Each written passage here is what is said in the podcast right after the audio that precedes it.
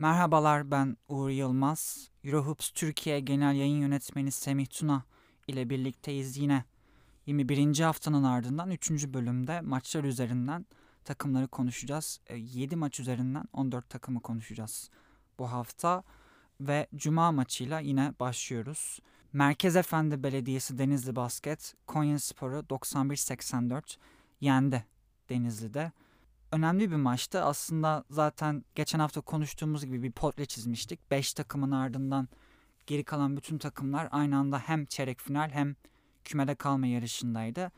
Dolayısıyla bu takımlar arasında oynanan her maç çok önemli ligde. Merkez Efendi'de düşme hattından kurtulmaya çalışan Konyaspor'a karşı kaydeder bir galibiyet aldı. Evet doğru 21. haftanın açılış maçıydı. Çok keyifli bir maçtı aynı zamanda. Ee, Konya düşmemek için Merkez Efendi de playoff için uğraşıyordu.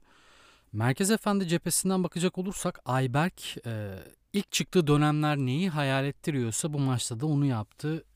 Cielo'nun sakatlığı ilk sakatlandığı dönemdeki gibi oynadı. İki pota arasını çok hızlı koştu. Backdoor'dan sayı katkısı verdi. Zaten senede 3-4 kere böyle maç çıkarıyor. Ama bence asıl kritik nokta burada Doğan Şendi'den gelen katkıydı. Ee, geçen hafta Merkez Efendi'yi değerlendirirken e, sanıyorum bir tane yerli pivotları olsa onlar için başka şeyler konuşabilirdik diye söylemiştim. Yani aynı geçen haftaki Karşıyaka Fenerbahçe maçında Deniz Kılıçlı ne yaptıysa bu maçta da onu e, Doğan Şendi'den gördük. E, pik sonrası kendini çok iyi yerlere sapladı ki onu hücumda tanımlarken aslında öne çıkarabileceğimiz nokta da bu. Burada bir parantezde Arca'yı açmak gerekiyor bence. O da onun kullanımına ciddi bir katkı verdi. Hiç acele etmedi. Sürekli e, sabırla sürekli onu doğru yerlerde kullandı. Bu maçta Merkez Efendi adına savunmada bazı farklılıklar gördük. Nedir bu? Arca maçta Raşit Süleyman'ı savundu. Ama asıl ilginci bence Nikos Rogavopoulos'un Alex Perez'i almasıydı. Zafer Aktaş muhtemelen uzun boyu ve uzun kollarıyla Alex Perez'in sağ görüşünü engellemeye çalıştı diye düşünüyorum. Şimdi Konya cephesinden biraz okuma yapacak olursak bence Alex Perez bu savunmaya rağmen muhteşem bir maç oynadı. Perdede Hamilton gibi ligin en caydırıcı 2-3 uzunundan biri bir pivota rağmen sürekli potaya gitti. E, kusursuza yakın oynadı. Konya cephesinde Jordan Morgan takıma döndü bu arada. E, keselen isimse Roko Bacim oldu. E, Jordan Morgan'ın takıma girişinin şöyle katkıları oldu. Jordan boyalı bölgede öylesine büyük bir tehdit ki ondan yardım getirmeniz mümkün değil. Bu da şütörlerin işini kolaylaştırıyor aynı zamanda. Ee, belki Gavin Schilling yerine e, Roko Bacim tercihi olsaydı daha çok da katkı gelebilirdi e, şütörleri topla buluşturma manasında. E, fakat böyle bir tercih yaptılar.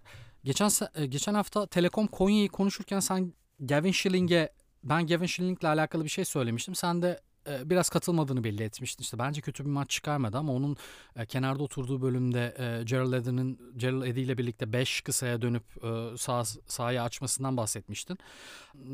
Ya ben ona farklı açıdan bakabilirdim ama bu maç Gavin Schilling kesinlikle çok kötüydü. Rayton Mason serisinin geldiği dönemlerde onunla birebir kaldığında çıksam mı acaba yoksa çıkmasam mı diye çok ikilemde kaldı. Bunun da faturası ağır oldu bence Konya cephesine. Merkez Efendi galibiyeti hak etti. E, Konya'da kalan 9 haftada 9 haftayı çok iyi değerlendirmek zorunda. Morgan'ın fiziksel olarak toparladığı bir senaryoda e, henüz sakatlığın etkisini yavaş yavaş atlatıyor. E, fiziksel olarak toparladığı bir senaryoda bence yabancı lisesinde bir değişime gitmeleri gerekiyor ve asıl e, yabancı beşine yani Bacim'in kadroya alındığı beşe dönmeleri gerekiyor. Bu şekilde görüyorum. Fiziksel durum konusundaki bu maçta önemli çünkü Jordan Morgan kenardan geldi. Kenardan gelmesi de önemli değil de aslında en çok kim dakika aldı diye baktığımızda yanlış hatırlamıyorsam Jordan Morgan daha az dakika aldı Gavin Schilling'ten. Bu da iki ay sonra parkeye dönmesiyle alakalı olduğunu düşünüyorum. Ben de Jordan Morgan tekrar 30 artı dakikalar oynayabileceği zamanlarda Schilling yerine Rocco Bajim'in diğer yabancı tercihi olacağını düşünüyorum. Ama Bajim de bazen inişli çıkışlı bir oyuncu. Bazı dönemlerde skorer şut formu düşebiliyor. O zaman tekrar Schilling'i görebiliriz. Doğan Şenli'den bahsettin. Doğan Şenli ile alakalı genel bir çıkarımım var. O yüzden oradan devam etmek istiyorum. Süper Lig'de daha alt seviye yerli oyuncular arasında fiziksel dezavantajları bariz olup oyun bilgisi yüksek olan oyuncuların ki Doğan Şen de bunlardan birisi.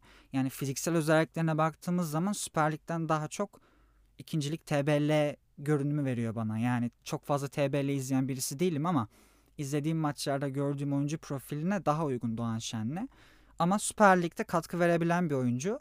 Daha alt seviye yerli kısmında olabilir ama şuna dikkat çekmek istiyorum. Bu daha alt seviye yerli dediğimiz klasmanda fiziksel özellikleriyle öne çıkan ama oyun bilgisi sorunlu olan oyuncular var.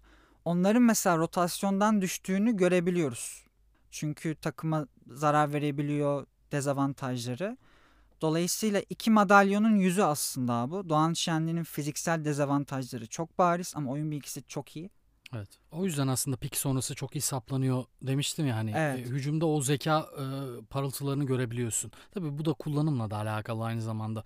Ya oyun kurucu şeyde e, Rayton Mace üzerinden devam etselerdi Doğan Şenliği kullanmaya belki bu kadar fazla katkı almayabilirlerdi ama Arca da o noktada öne çıkıyor.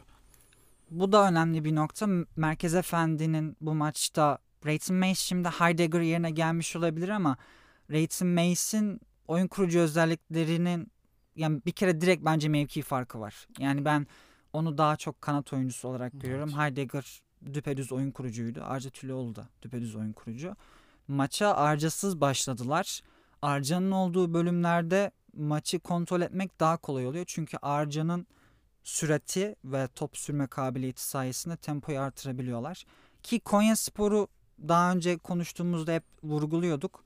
Konya Spor maçlarında tempoyu kontrol etmek çok önemli. Çünkü Konya Spor kadar düşük tempo ile yüksek tempo hücum arasında verimlilik farkı bu denli değişen bir takım yok bence Süper Lig'de. Belki Manisa'yı sayabiliriz ama Konya e, daha çok öne çıkıyor evet haklısın. Evet. Dolayısıyla Arca'yla yüksek tempo hücumlara çıkıp öte yandan da savunma eşleşmelerini ayarlamak da önemli olmuş olabilir. Alex Perez'i daha uzun kollu bir oyuncuyla tutmak ki mesela bir pozisyon vardı. Arca Alex Perez'in üzerinde kaldığında geçiş hücumunda sırtı döneye gitmişti. Alex Perez ve kolay bir basket çıkarmıştı.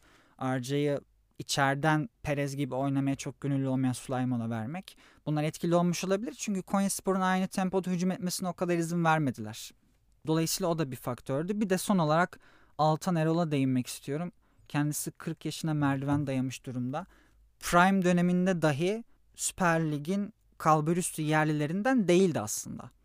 Ama şu an 40'ına merdiven dayamış bir oyuncu olarak bir kere yani yaşını bilmeseniz ben tahmin edemem asla. Kendisini tanımıyor, olmaz, tanımıyor olsam, yaşını bilmesem işte göründüğü kadarıyla kondisyon durumu, fiziki hazırlığı olarak 40 yaşında, 39 yaşında bir oyuncu hiç benzemiyor.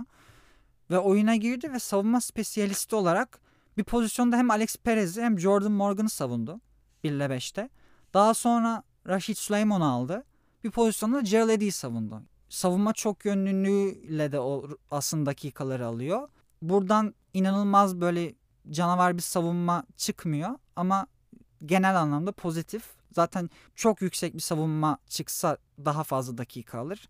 Ama yine de 40 yaşına merdiven dayamış bir oyuncunun Ya kısıtlı sürelerde de savunmada bu kadar versatil bir oyuncuya sahip olmak e, önemli. Yani büyük bir lüks demeyeceğim. Hani katkısı da belli aynı zamanda ama evet e, ama değin korkusuzca atabiliyorsunuz en azından program- sahaya 40 evet. yaşında da olsanız. Evet, bu programda değinmek gerekiyordu bence buna mutlaka. Evet. Evet, iyi bir maçtı.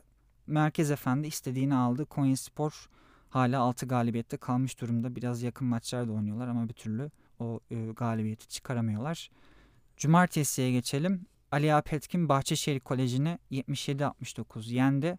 Geçen hafta Erhan Arna istifa da bir hizmettir hatırlatmasını yaptıktan 4 dakika sonra ya da aslında biz program kaydı bitirdikten 4 dakika sonra ama herhalde sen onu söyledikten yaklaşık bir 10-15 dakika sonra e, Gördük. istifa haberi geldi. Ki geçen hafta şey de demiştik.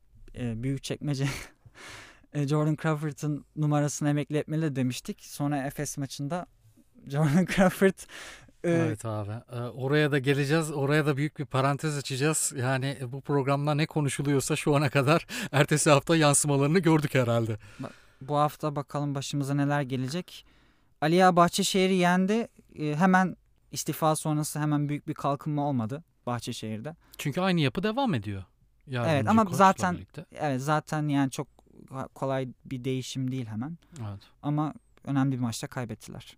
Evet. E, şimdi ben kazanan taraftan biraz başlamak istiyorum.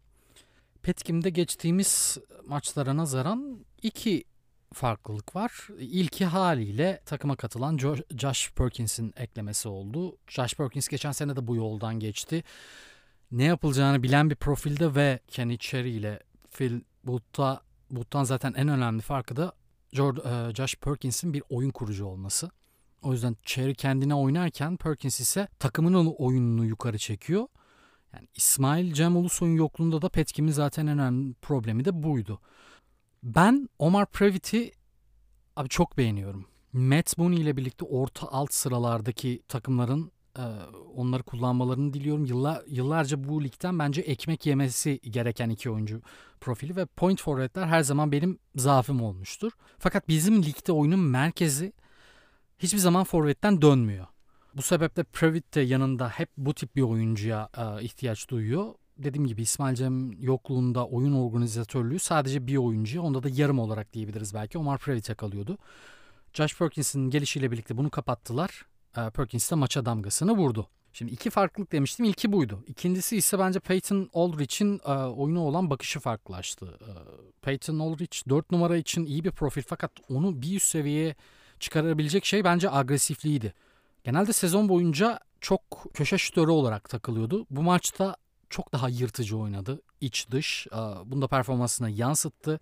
Maçın en skorer oyuncusu oldu bu şekilde. Kaybeden tarafa bakacak olursam da bir kere Bahçeşehir'in kısaları çok tembel. Şimdi Jerry Butsiel logoda pike dahi gelse Butsiel bir adım attıktan sonra kısalar hemen onu topla buluşturmak istiyor. Yani adam ne yapsın bu tip bir durumda? Carl Anthony Towns değil sonuçta hem kendi yaratacak hem takıma yaratacak ne yapabilir ki? Şimdi takımın gardı Langston Hall. Bu ligde gördüğüm en sıradan yabancılardan birisi benim. Ee, etliye sütlüye karışmaz. Ekstrası asla yoktur. Yani Bahçeşehir'in bir numarada Kartal gibi bir lüksü vardı. Yani onun arkasına değil onu zorlayabilecek. Hatta dönem dönem onun önüne de geçebilecek bence bir bir numaraya e, bir numara profiline ihtiyaçları vardı. Bu şekilde e, oyunların da en güçlü yanlarını oyun kurucu olarak nitelendirebilirdik. Şimdi maddi sebeplerden dolayı mı Hall tercihi geldi? Bence değil. Yani böyle olmadığını hepimiz biliyoruz aslında. Ya gerçekten sahada sorumluluk gereken e, her yerde Langston Hall bir anda arazi oluyor. E, zaten geçen sene ne kanıtladı da bu takımdan bir sene daha kontrat almayı hak etti ben bilmiyorum. Buna bir cevabım yok. Bahçeşehir adına pozitif noktalardan birisi belki şey olarak sayılabilir. E, Conor Morgan'ın performansı. Conor Morgan bu sene Slask'ta benim dikkatimi çeken Euro Cup oyuncularından biriydi.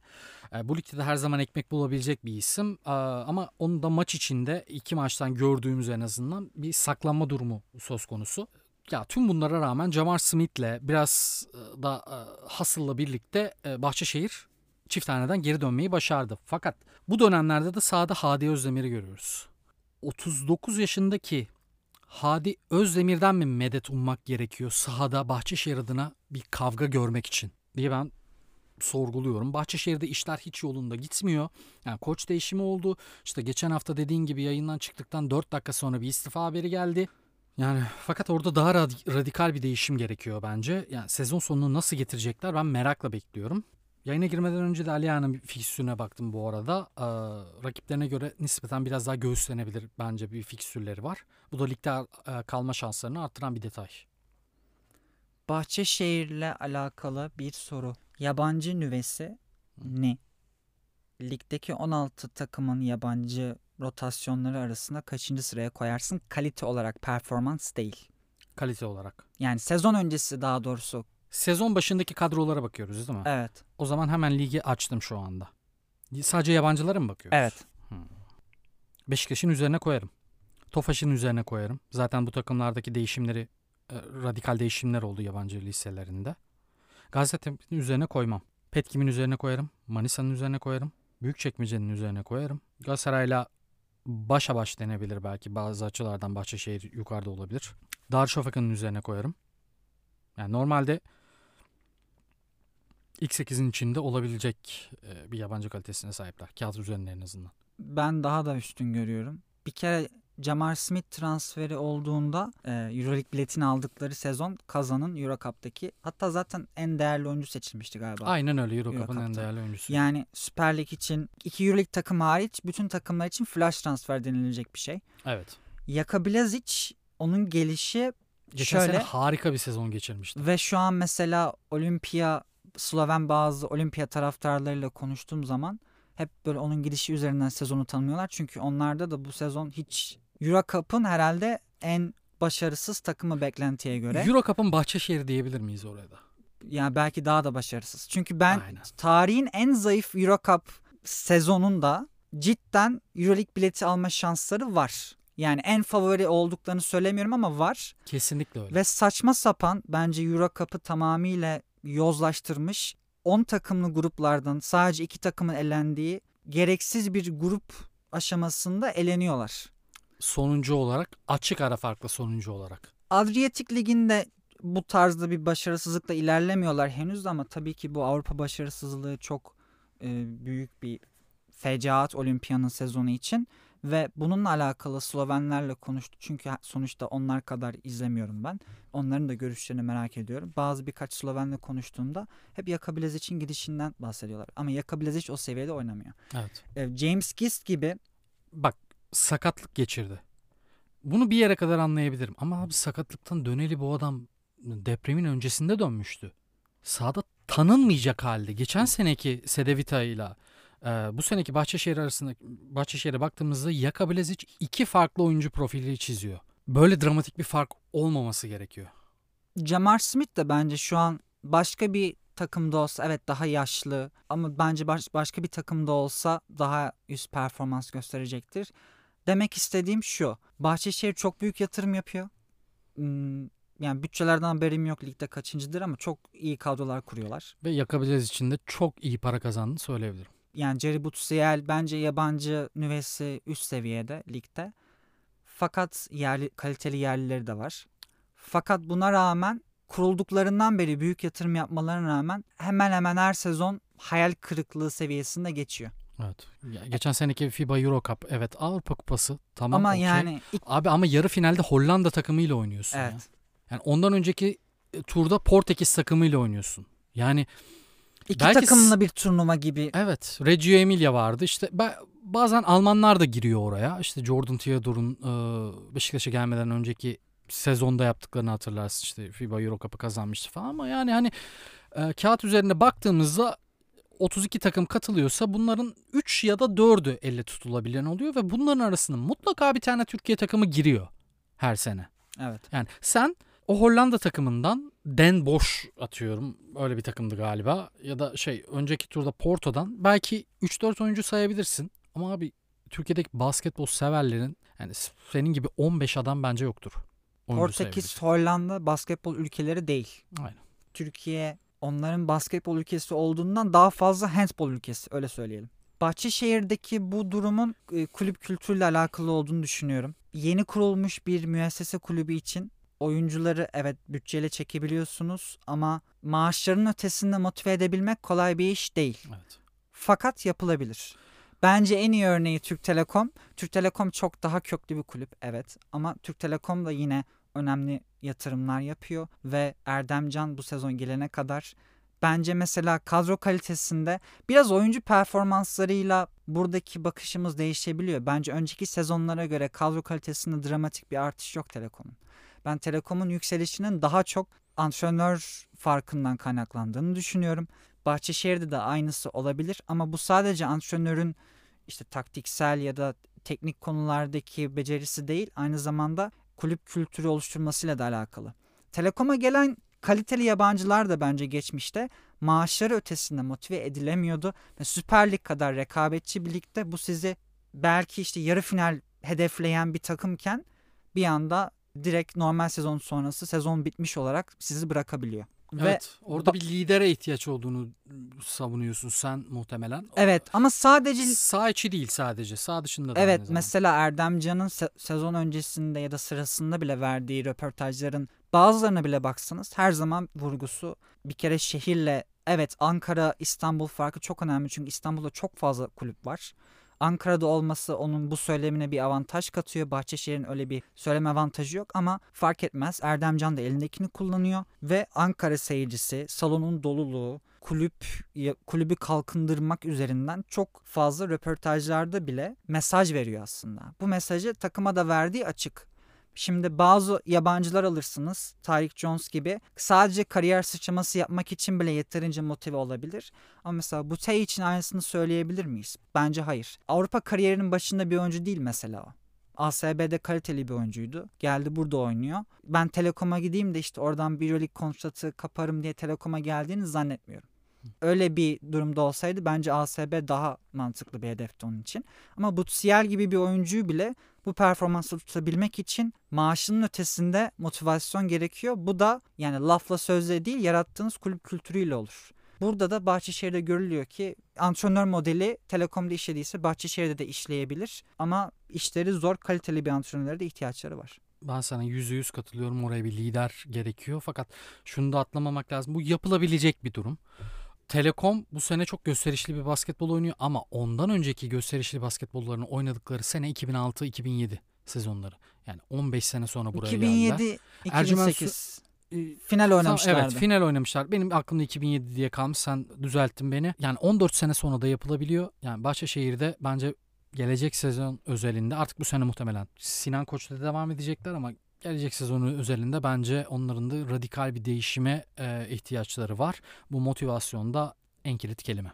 Galatasaray Bursa deplasmanından Tofaş'ı 83-81 yenerek galip ayrıldı. İki takım da pek iyi gitmiyor. Geçen haftaki bölümde konuşmuştuk iki takımın da durumunu. Önemli bir maç tabii ki yine. Galatasaray bir şekilde kazandı. 17 sayı öndelerdi. Tofaş geri döndü. En son Milagnis'in üçlüğüyle Tofaş 81-78'i yakalamıştı. Ama son dakika içerisinde Tyrese McKee'nin bulduğu 5 sayıyla Galatasaray bir şekilde kazandı. Ben genel bir tablo çizeyim ilk başta. Benim maçın başında en çok merak ettiğim matchup Manek ve Sadık arasındaydı ki ha, bunun hakkını vererek başladılar aslında. Tofaş senin geçen sene e, geçen haftaki bölümde e, kara delik olarak nitelendirdiğin e, Rob Gray'i yabancı listesine dahil etmedi bu maçta. İlk yarıda Tofaş cephesinde çok daha net çizilmiş roller gördük. Ee, Berk da yine aynı şekilde rolü düştü. Topu domine etmediği zaman ne kadar yararlı olabileceğini de gösterdi. İlk yarı 7 sayı 4 asist de geçmişti. Üçüncü çeyrek e, Galatasaray Tofaş'ın üstünü nasıl kırdı? Matchup zona geçti abi. Bu bölüm aynı zamanda Berke ve Berk'in de aynı anda sahada olduğu dakikalara denk geliyor. Galatasaray bu bölümde boşu, hücumda boşu çok iyi buldu. Zayıf tarafa yerleştirdikleri oyuncuları e, çok iyi buldular.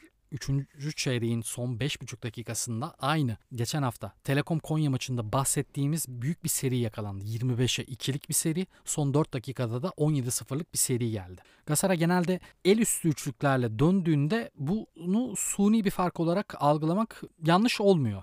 Fakat bu maçta böyle değildi ve son 10 dakikaya 16 sayı farkla girdiklerinde ben maçı kapatabileceklerini düşünmüştüm. Peki ne oldu da Tufaş geri döndü ve öne geçti. Ha burada Galatasaray gardı Fats Russell'ın bence vahşi içgüdülerinden biraz bahsetmek gerekiyor. Geçen haftaki bölümde Galatasaray seviyesinde ki bir takımın e, bir takımı kontrol edebi, e, edebilecek melekelerinin olmadığından bahsetmiştim. Son çeyrekte de onun frene basması gereken birçok yerde bunu başaramadığını gördük. Hatta Pistiolis'in de kameralara yansıyan bazı görüntüleri vardı. Ellerini iki yana açmış. Ya ne gerek vardı şimdi bunu diye serzenişlerde bulunduğu belli bazı bölümler vardı. Ya, Tofaş'ta dönüş esnasında onlar da pek maç boyunca pek kullanmadıkları switch savunmasına döndüler ve burada Bubakar Ture ile Brady Maney'in kısaların üzerinde çok iyi kalabildiğini gördük. Milton Doyle'un bu takıma neden geldiğini böyle uzun kollarıyla pas kanallarını çok iyi kapattığını gördük. Geçiş hücumlarında da Tofaş şutları sokunca bir anda neye uğradığını anlayamadı Galatasaray. Fakat işte ilk yarıyı koca bir sıfırla geçen Tyrese McGee'nin bireysel olarak ikinci yarıda kariyerin en iyi günlerinden birini geçirdiğini ve haftanın iki bazırından birini attığını da e, söylemek lazım. Galatasaray'a da maçı kazandı bu maçı kazandırdı bu performans. Benim burada dikkatini çekmek istediğim bir tane pozisyon var. Bunu söylemezsem kendime ihanet etmiş olacağım gibi geliyor. Maçın bitiminde 4-0-4 var. Fats Russell paralel bir pas atıyor. Milton Doyle az önce uzun kollarından bahsetmiştim. Aynı şekilde o, o pozisyonda top çalıyor Topa dokunuyor daha doğrusu. Hızlı hücuma kalkacak. Fakat bir anda dengesi bozuluyor. Ayağa kayıyor ve düşüyor. Hakemler sportmenlik dışı faul çalıyorlar Fats Russell'a. Tabi itirazlar var. Fats Russell oyuncuya herhangi bir temasta bulunmamış vaziyette. Hakemler pozisyonu izliyorlar. İzledikten sonra o pozisyonu mutlaka düzeltmeleri gerekirken normal faul çalıyor hakem. Sonra da masa hakemlerinden birisi çağırıyor işte hücum faul diye. Yani çünkü normal atış e, atışta Galatasaray'ın faul hakkı dolmuş durumda ve iki serbest atış kullanması gerekiyor Milton Doyle'ın. Bir anda hücum faulü de, e, dönüştürüyor sonra da faulü. Ve Tofaş kenardan topu oyuna başlatarak ertesi hücumda Bubakar Ture bir hücum faul alıyor. E, bir faul alıyor ve serbest atış çizgisinden 2'de 2 atarak aslında hiç olmaması gereken bir pozisyondan artı 2 sayı kazandırıyor takımına ve Galatasaray'ın da olası bir sayısı engelleniyor. Bence bu korkunç bir hata. Maçın kaderini direkt etkileyebilecek bir hata. Ben Karşıyaka maçını izlemedim abi. Bu maçtan önceki maç. O da hakemlerin üzerinden okunuyor sürekli. Ya burada ligin paydaşlarından birisinin de hakemler olduğunu belirterek mutlaka kendilerine çeki düzen vermeleri gerekiyor. Çünkü ligin boyu bu kadar kısalmış mı? Makas her takım arasında bu kadar daralmışken bir maça etki edecek hata direkt ligin kaderini etkileyecek. Hem playoff potasında hem de düşme hattında. Gerçi bunlar birbirine iç içe geçti dediğim gibi ama çok dikkatli olması gerekiyor herkesin. Bu bahsettiğim bu iki maç üzerinden hakemler konuşuldu çok ama ben izlediğim diğer maçlarda da hakem performanslarını çok beğenmedim. Orada maçın böyle çok kader pozisyonlarında çok büyük hatalar olmasa da işte o maç içindeki belli başlı hatalar yine de kaliteli bir hakemlik performansı göstermedi. Bu hafta böyle geçti. Bu maça dair de Brady Manek yine şütörlüğünün etkileyici olduğunu söylemek gerekiyor. Sadece mesele yüzde değil attığı şutların zorluğu da şu anda Süper Lig'de Gerald aklıma geliyor bir tek. Dört numaralar arasında en keskin şütörlerden gibi gözüküyor. Çünkü el üstü falan tanımıyor. Ona gösterilen eli görmeden atıyor.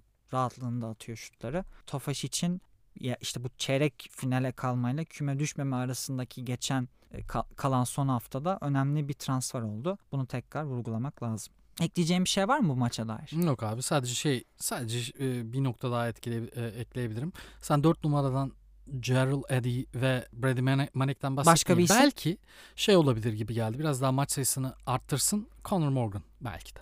O da çünkü çok net bir o. Benim de Juventus'tan beri beğendiğim bir oyuncu. O da o da Kanadalı galiba. Ya da Kanada pasaportu mu var? Abi Kanada diye biliyorum ya. Değil mi? Kanadalı. Hı-hı. Çünkü şunu şimdi söyleyeceğim. Max Heidegger'ın yerine e, yapılan transferde de Xavier Aiton Mace geldi. Ligde bayağı Kanadalı var. Evet. Rastgele sadece bir gözlem hiçbir şey ifade etmiyor ama yarım düzineden daha fazla Kanadalı var evet. ligde. Hiç bu kadar. Eskiden çok Yugoslav kökenli yabancı oyuncular gelirdi Amerikalıların dışında lige. Şu an mesela ligde bu kadar Sırp var mı bilmiyorum. Çünkü evet. 7-8 tane falan Kanadalı var. Doğru yani Daçka'nın oynatmadığı Lloyd Kanda Pandi diye bir oyuncu var mesela. O da Kanadalı. Kanada liginden gelmiş. Abi bir oyuncu hakkında Google'da hiç mi bilgi olmaz yani? hiç hiç yoktu yani. Evet cumartesinin son maçı Fenerbahçe Ataşehir'de derbide Beşiktaş'ı 95-80 yendi. Bu sene Dimitris Itudis'in lig sırasına bakıp maç planını, yabancı seçimlerini, rotasyon kararlarını ona göre aldığını görebiliyoruz. Ligin sıralamada daha aşağıda olan takımlara karşı daha farklı maç öncesi rotasyon tercihlerine gidiyor. Yabancı tercihleri de biraz daha farklı olabiliyor. Bir de Itudis kenarda çok herkesin antipatisine kaçabilecek derecede çok hareketli bir adam o işleri çok seviyor. Hakemle diyaloğu çok seviyor ama mesele sadece o değil. Kendi oyuncularıyla diyalog, diyaloğu arasında da teatral bir performans göstermeyi seviyor. Bu maç içi antrenörlüğüne de katkıda bulunuyordur muhakkak. Mesela bu, bu tarz maçlarda daha hafife aldığı maçlarda biraz daha sakin de görüyoruz kenarda. Fenerbahçe'de bence antrenörünün bu ruh halini yansıtan bir şekilde 3. viteste oynadı maçı yine diğer sıralamada daha aşağıda olan takımlara karşı oynadıklarında Fenerbahçe'yi bu rahatlıkta görebiliyoruz ve o maçlar biraz daha yakın geçebiliyor. E, maç sonu 15 sayı fark gözüküyor ama bu maçta aslında belli bir takip mesa- mesafesinde gitti her zaman. Beşiktaş'ı zaten geçen hafta beğendiğimizi söylemiştik. En azından kümede kalma yarışı konusunda. Çok çetin bir yarış var. Ne olacağını bilemiyoruz ama şu anki form durumu ve Igor Milic için takıma dokunuşu ilk takımı devraldığı haftalara göre daha önde olduğu muhakkak. Tabii yeni transferler de var. Jordan Asher'ı çok övmüştün geçen hafta. Yine harika bir maç oynadı. Evet. Maça geçmeden önce Itudis hakkında görüşlerine ben de bir ekleme yapacağım. Ama ben Itudis'in ilk baş antrenörlük maçını hatırlıyorum. Bir TÜBAT turnuvasıydı. Banvit. Rakibi tam hatırlayamıyorum sadece. Böyle İspanyol paça bir kot giymişti. Polo yaka bir tişört ve şu an nasılsa o dönemde o şekildeydi. Acayip bir karizması var adamın sağ kenarında. Ben beni hep etkilemiştir bu takıma ve maça olan e, hakimiyeti. Neyse bunu söylemek istedim. Şimdi biraz maça da Bu şunu, şunu da söylemek istiyorum. Bu Obradovic'in uzun süre yardımcılığını yapmış antrenörlerin kaderi bence Erdemcan için de sanki Telekom'a kadar baş antrenörlük yapmamış gibi her zaman konuşulacak. Olin Edirne'yi çalıştırdığını, çalıştırdığını biliyoruz. Itudis için tabii ki daha az biliniyor. Hem daha kısa çalıştığı için hem de Yunan Ligi'nde olduğu için 90'larda PAOK'u baş antrenörlüğünü yapmıştı ama herhalde zannediyorum ki bir istifa ya da kovulma süreci sonrasında yardımcı antrenörlükten geçici olarak çok kısa bir süreliğine yapmıştı. Ama tabii ki Panathinaikos asistanlığı öncesi ve sonrası çok farklı. E, Bamit tabii ki de onun kariyerinde her zaman çok başka bir yerde olacak. Bugün evet. hala Etüdüs'ü konuşurken hala Bamit kariyer başlangıcından alıyoruz. Evet. Sözünü kestim. Ee, Devam Yok et. estağfurullah. Zaten o Banvit benim ligde gördüğüm en etkileyici tek sezon performanslarından birine sahipti. 28-2 ya da 27-3 bitirmişlerdi. Yani onların şanssızlığı sadece şey oldu. Galatasaray o sene çok güçlüydü abi. Yani Galatasaray karşısına kim çıkarsa çıksın şampiyon olacağım oyunu oynuyordu. O da Itudis'in bir şanssızlığı oldu bence. Yarı finalde denk gelmek. Bandırma'da bir maç kaybedince Galatasaray'ın kay- e, şeyde evinde maç kaybetmeyeceği bence zaten kesin. Itudis de hep şunu söylüyor Bamit sezonuna dair. Çok şanslıydık. E, Euroleague takımları Euroleague oynuyordu. Galatasaray'da buna dahil. Biz her maça çok titiz hazırlanabiliyorduk. Normal sezonda o kadar önde bitirmemizin bunda payı çok yüksek diye her zaman söyler ama ne olursa olsun mükemmel bir sezondu. Evet. Şimdi maça geçecek olursak e, abi ikinci ve üçüncü çeyreklerde toplam 47 sayı yemiş bir takımın savunmasını övmek biraz absürt gözükebilir ama o dönemde yapılan savunmanın karşılığını bulmasına ve böyle esneklik gösteren, gösterebilen bir yapıya sahip olmasına bayıldım doğrusu ben Beşiktaş'ta. Genelde 1-3-1 odaklı, dönem dönem full court baskınlarından matchup zona yerleşmeleri, bazen e, Nigel Hayes'e yapılan box and one savunma denemeleri yani bu savunmaların genelde en büyük negatif tarafı e, savunma reboundlarını net çekememek olur. Yani buna da izin vermediler. Ben geçen hafta Whitehead'in performansından sonra acaba David McCormack bu maçta kadroya alınabilir mi diye düşünmüştüm. Fakat geçen hafta kulağıma İsrail'deki bazı takımlarla görüştüğü haberi geldi. Muhtemelen artık takımdan kesilmiş durumda diye düşünüyorum. Yakın zamanda belki onun da bir transferini görebiliriz. Belki gelecek hafta programı açarken de e, Whitehead'i mi kastettin McCormack'i mi? E, McCormack abi. McCormack İsrail'den bir takıma gidebilir belki de. İşte Erhan Ernak'tan bahsetmiştik. Jordan Crawford'dan bahsetmiştik. Hepsi vuku buldu ya. Belki önümüzdeki haftada McCormack'i bir İsrail'de bir takımla anlaşmış halde görebiliriz. Geçen hafta aynı şeyi konuşmuştuk. Whitehead'in performans hayal kırıklığından, düşüklüğünden bahsetmiştim. Bu hafta da aynı şekilde Aynen devam abi. etti. Aynı o yüzden Beşiktaş etti. için mesela Whitehead mi dedim. Whitehead'in kes, Whitehead'i kesmek kolay değil ama Whitehead'in mi McCormack'in mi gitmesi daha iyi olur bilemiyorum. Evet. Ama yani zaten yeterince değişim yaptılar artık herhalde bu kadroyla birlikte sezon sonunu devam şey getirirler. Şimdi Fenerbahçe tarafından bakacak olursak Nigel Hayes önderliğinde maça böylesine bir giriş yapmışken fişi çok erken bir şekilde çekebilirdi Fenerbahçe. Nigel da ne kadar komple bir paket olduğunu gösterdi hücumda. Burada takım arkadaşlarına da bir kredi vermeniz gerekiyor. Ya adam yanarken onu sürekli doğru yerlerde topla buluşturdular. Böyle seviyesi çok yüksek olmayan maçlarda zaten Galatasaray döneminde de göstermişti hücumda ne kadar bir e, nasıl bir bir numara lider olabileceğini. Beşiktaş'a karşı da sahanın her noktasında hücumun her varyasyonunda vardı Nigel Hayes. Ben ayrıca sen savunma şeyde 3. viteste eksiklerinden bahsetmiştim. Ben ma- maça başlangıç iştahını beğendi Fenerbahçe'nin. İki gün önce Valencia gibi çok uzak bir deplasmandan, işte uçakla 4 saat süren bir deplasmandan e, gelmiş olmalarına rağmen ve muhtemelen idmansız maça çıkmalarına rağmen bu istek bence çok önemliydi. E, Fenerbahçe maçı iki kez kapatabilirdi bir şeyde maçın ilk çeyreğinde bir de e, yanılmıyorsam üçüncü çeyreğinde. Fakat Beşiktaş buna rağmen bir şekilde geri dönmeyi başardı. 1-3-1'de Şehmuz ve bazı isimleri riske ettiler. Fakat şunu da söylemek gerekiyor. Fenerbahçe'de çok fazla silah var. Ve Fenerbahçe'ye karşı 20 ya da 25 dakikalık iyi oyun asla yetmiyor. Ee, ya mesela son çeyrekte Alec Freeman'ın e, girdiği bir ala, ağız dalaşı var e, diğer oyuncularla, diğer Fenerbahçe oyuncularıyla. Bu olmaması gerekiyordu. Çünkü Fenerbahçe'ye karşı maç kazanmak için full konsantrasyon gerekiyor. 40 dakika boyunca. Hadi 40 olmadı 35 dakika boyunca. Fenerbahçe kısa sürede güçlü seriler yakalayabiliyor çünkü. Durumda böyle oldu. Son çeyrekte biraz e, ipler kopunca maç çift taneyle bitti. Fakat e, maçın hakkı senin de belirttiğin gibi 15 sayı falan değildi. Beşiktaş bence iyi oldu olduğunu gösterdi. Fakat bu 20-25 dakikalık periyodu daha fazla arttırmaları gerekiyor önümüzdeki haftalarda. Fenerbahçe de liderlik yolunda 9 hafta verken cebine önemli bir galibiyet koydu. Son olarak şunu da eklemem lazım. Parker Jackson Cartwright'ın mutlaka saçını sarıya boyatması lazım tekrar. Onu marjinal yapan şey biraz da bu bence. Maça iyi başladı aslında. Şemus'u kullandı savunmasında ama oradaki aslında Şemus'la onun arasında fazla bir fiziksel fark da yok. Ama yine de çok daha kısa ve çok daha çabuk olduğu için şutunu Şemus gibi iyi bir savunmacıyı bile bir şekilde hareketleriyle öteye taşıyıp el üstünde çok fazla rahatsız edilmeden şutunu çıkarabildi. Evet. Ama ya benim bahsettiğim şey tamamen oyunla alakası olmayan bir şey abi bu arada yani. Bence saçını sarıya boyatması lazım. Öyle çok daha iyi gözüküyor. Lig, ligi şöyle daha önce oynadığı tempo farkı biraz düşük. Daha doğrusu tempo farkı yüksek. Süper Lig'de tempo düşük. Bu sezon sanırım Virtus Bologna ile çalışan bir analitik istatistiklerle ilgili bir çalışma paylaşan biri vardı. İsmini şimdi hatırlayamayacağım kusura bakmasın. O yayınlamıştı diye hatırlıyorum.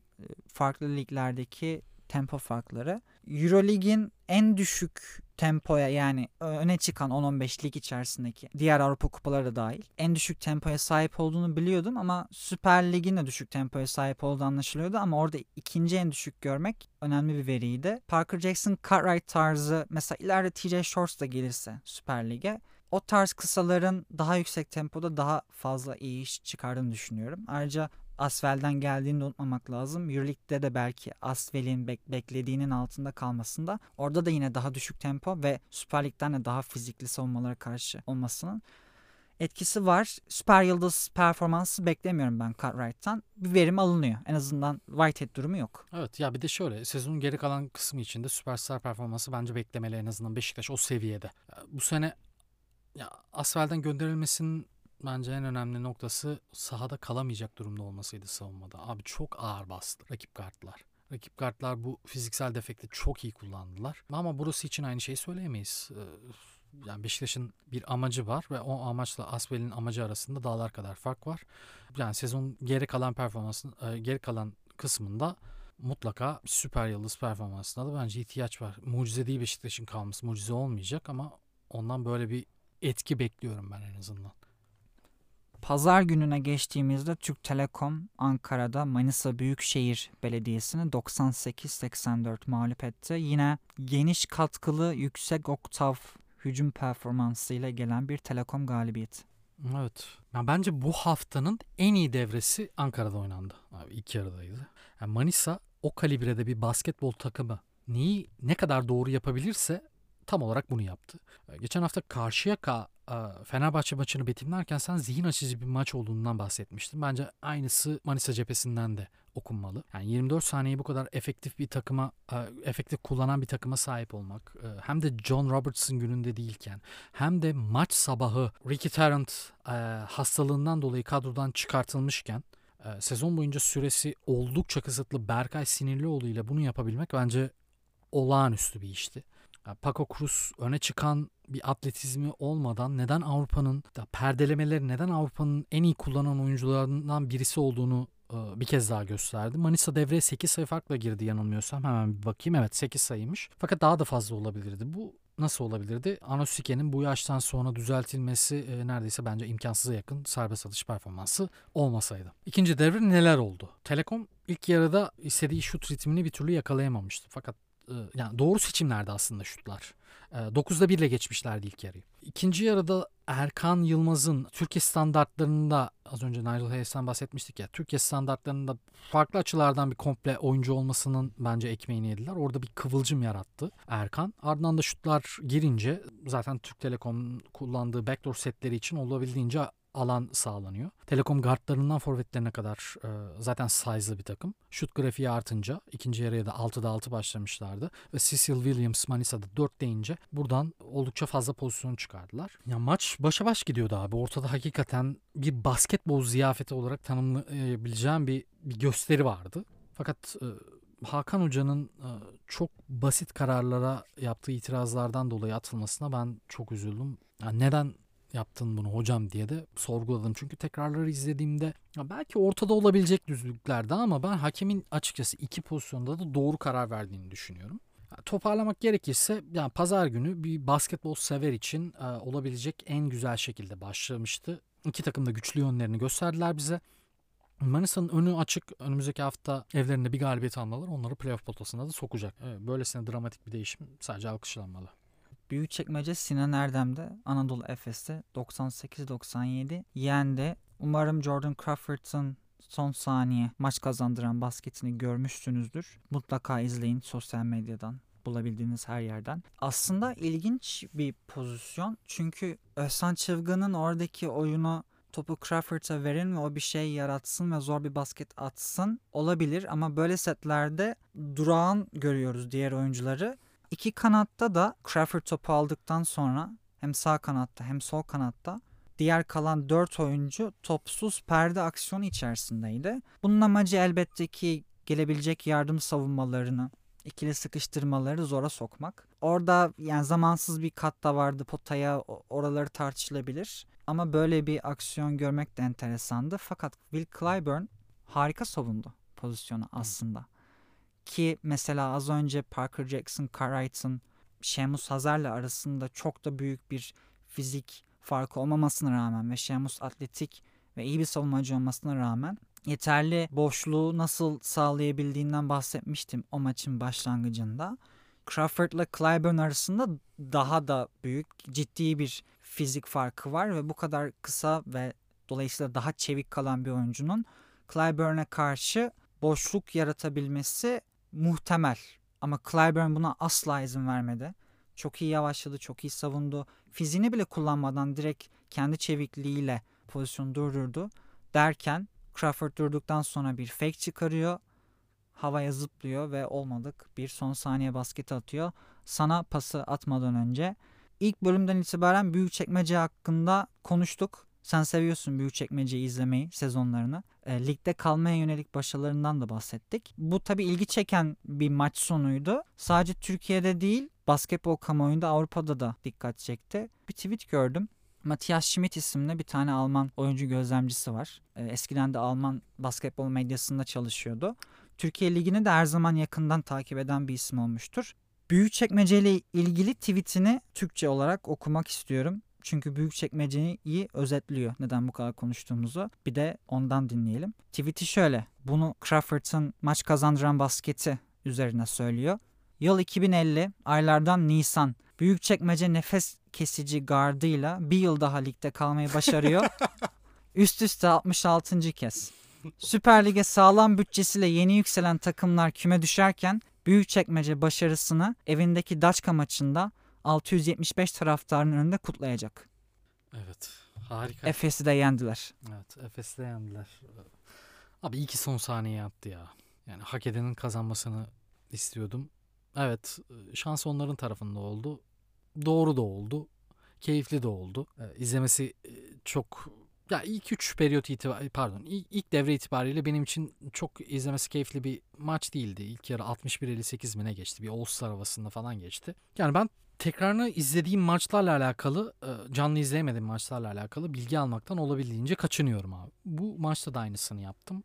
Dün maçın tekrarını izlerken e, Kulviyetis'in sahada olduğunu gördüm. Biraz garipsedim. Neden? Çünkü Kulviyetis'in kesilmesi, Brian T. Brian T. Weber'ın gelmesi ve e, Büyükçekmece'nin biraz daha kısa beşli oynamasıyla birlikte bir yükseliş gelmişti Büyükçekmece tarafında. Yani Euroleague, Basketbol Süper Ligi, yani Türkiye Kupası veya hazırlık maçı hiç fark etmez. Hangi organizasyonda oynarsanız oynayın. Anadolu Efes'i 3 kez e, üst üste 3 kez yenmek olağanüstü bir başarı ve burada da en büyük krediyi Özcan Çılgın'a vermeli. Can Maxim gibi kariyeri resmen çakılmış. E, Yesu Kanonar gibi, Tayfun Erülkü gibi daha geçtiğimiz seneye kadar ikinci ligde oynayan oyuncularla e, oyunculardan bu kadar verimi alabilmesi sadece takdire şayan diyorum. Yani Jordan Crawford gibi bir üst seviye için üstesinden gelemeyeceği bazı fiziksel de- defeklere sahip bir oyuncunun yanına Briante Weber eklemesi olağanüstü bir fikirdi bence. Ee, Weber e, tüm Avrupa'nın en iyi kısa savunucularından birisi. Yani daha üst seviyede tutunamamasının nedenlerini ben bilmiyorum. Burada sana bir oyuncuyu hatırlatacağım. Charles Jenkins.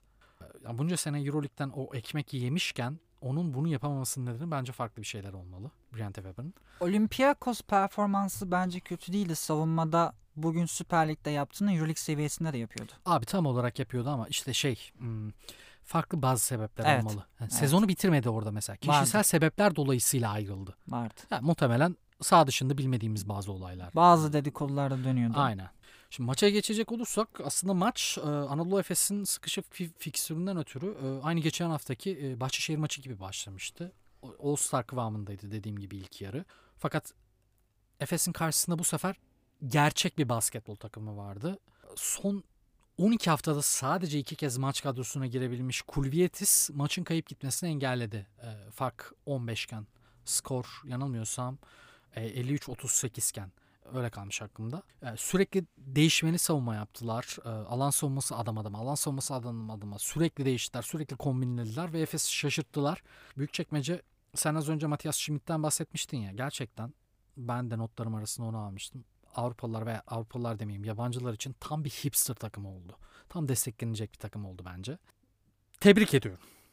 Şimdi Efes tarafına geçecek olursam. Siz yerli oyuncularınıza gereken değeri vermezseniz onlar da işler sıkıştığında böyle elleri ayaklarına dolanır. Şimdi Furkan Haltalı 5 dakika süre aldı değil mi? Furkan Haltalı daha fazla süre alamayacaksa Egemen Güven'den neyi daha iyi gösterebilir? Daha iyi idman vermesi için mi geldi mesela?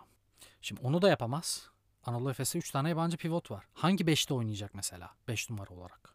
Bir o var. Yani siz oyuncuya ritim bulduramıyorsanız Egehan gibi geçen senenin en iyi yerlerinden birisi de böyle kriz zamanlarında tıkanabiliyor. Yani Efes ile ilgili söylenecek e, çok şey var ama ben şimdilik burada keseceğim. E, Çekmece'den harika bir zafer. E, Maç onların hakkıydı. Galibiyet alamasalardı bence çok üzücü olurdu. 21. haftanın kapanış maçında Darüşşafaka 98-92 yendi Bursa Spor'u. Kritik bir galibiyet. İlk yarı biraz çok fazla faul vardı ilk yarıda. Bu düdüklerin hakkaniyetli olduğunu da söyleyebilirim ilk yarıdaki düdüklerin. Oyuncular biraz müdafada aslında gedikler çok fazla görmedik ama bütün hatalar hep faulle sonuçlandı. Oyun çok akıcı ilerlemedi. İkinci yarıda da Daçka, Doğuş Özdemiroğlu'nun olağanüstü hücum gayreti artı Can Korkmaz'ın da yardımcı partnerliğini yapmasıyla Michael Starks'ın ortalıkta olmadığı bir günde galibiyeti kopardı.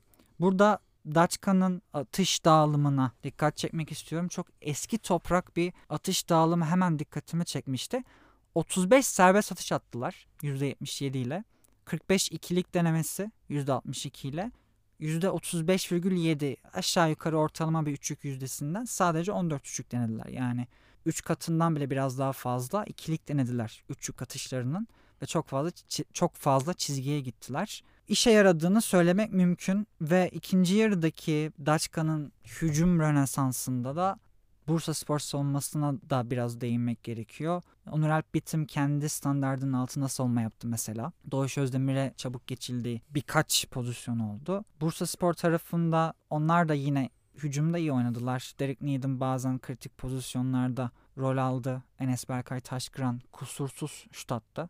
Ve Daçka kritik bir galibiyet aldı. Burada herhalde bence benim için maçın hikayesi Doğuş Özdemiroğlu ilk yarıda pek de iyi bir devre oynamadıktan sonra ikinci yarıda kendi sayısını atmadığı hemen hemen bütün pozisyonlarda da takım arkadaşlarının atışlarını yaratan oyuncuydu. Bu kadar fazla bir hücum yükü evet hücum e, sorumluluğu artıyor sezonlar ilerledikçe ama hiç beklemiyorduk. Starks'ın ortalıkta olmadığı bir maçta çok büyük sorumluluk kaldı ve Can Korkmaz'la beraber özellikle potaya giden bazı bitirişlerde ikisi de mesela potaya penetre ettikleri zaman çember savunmasına karşı iyi havalanan oyuncular değiller. Bu dezavantajlarını bazı yüksek maharetli teknik bitirişlerle göz doldurarak da giderdiler.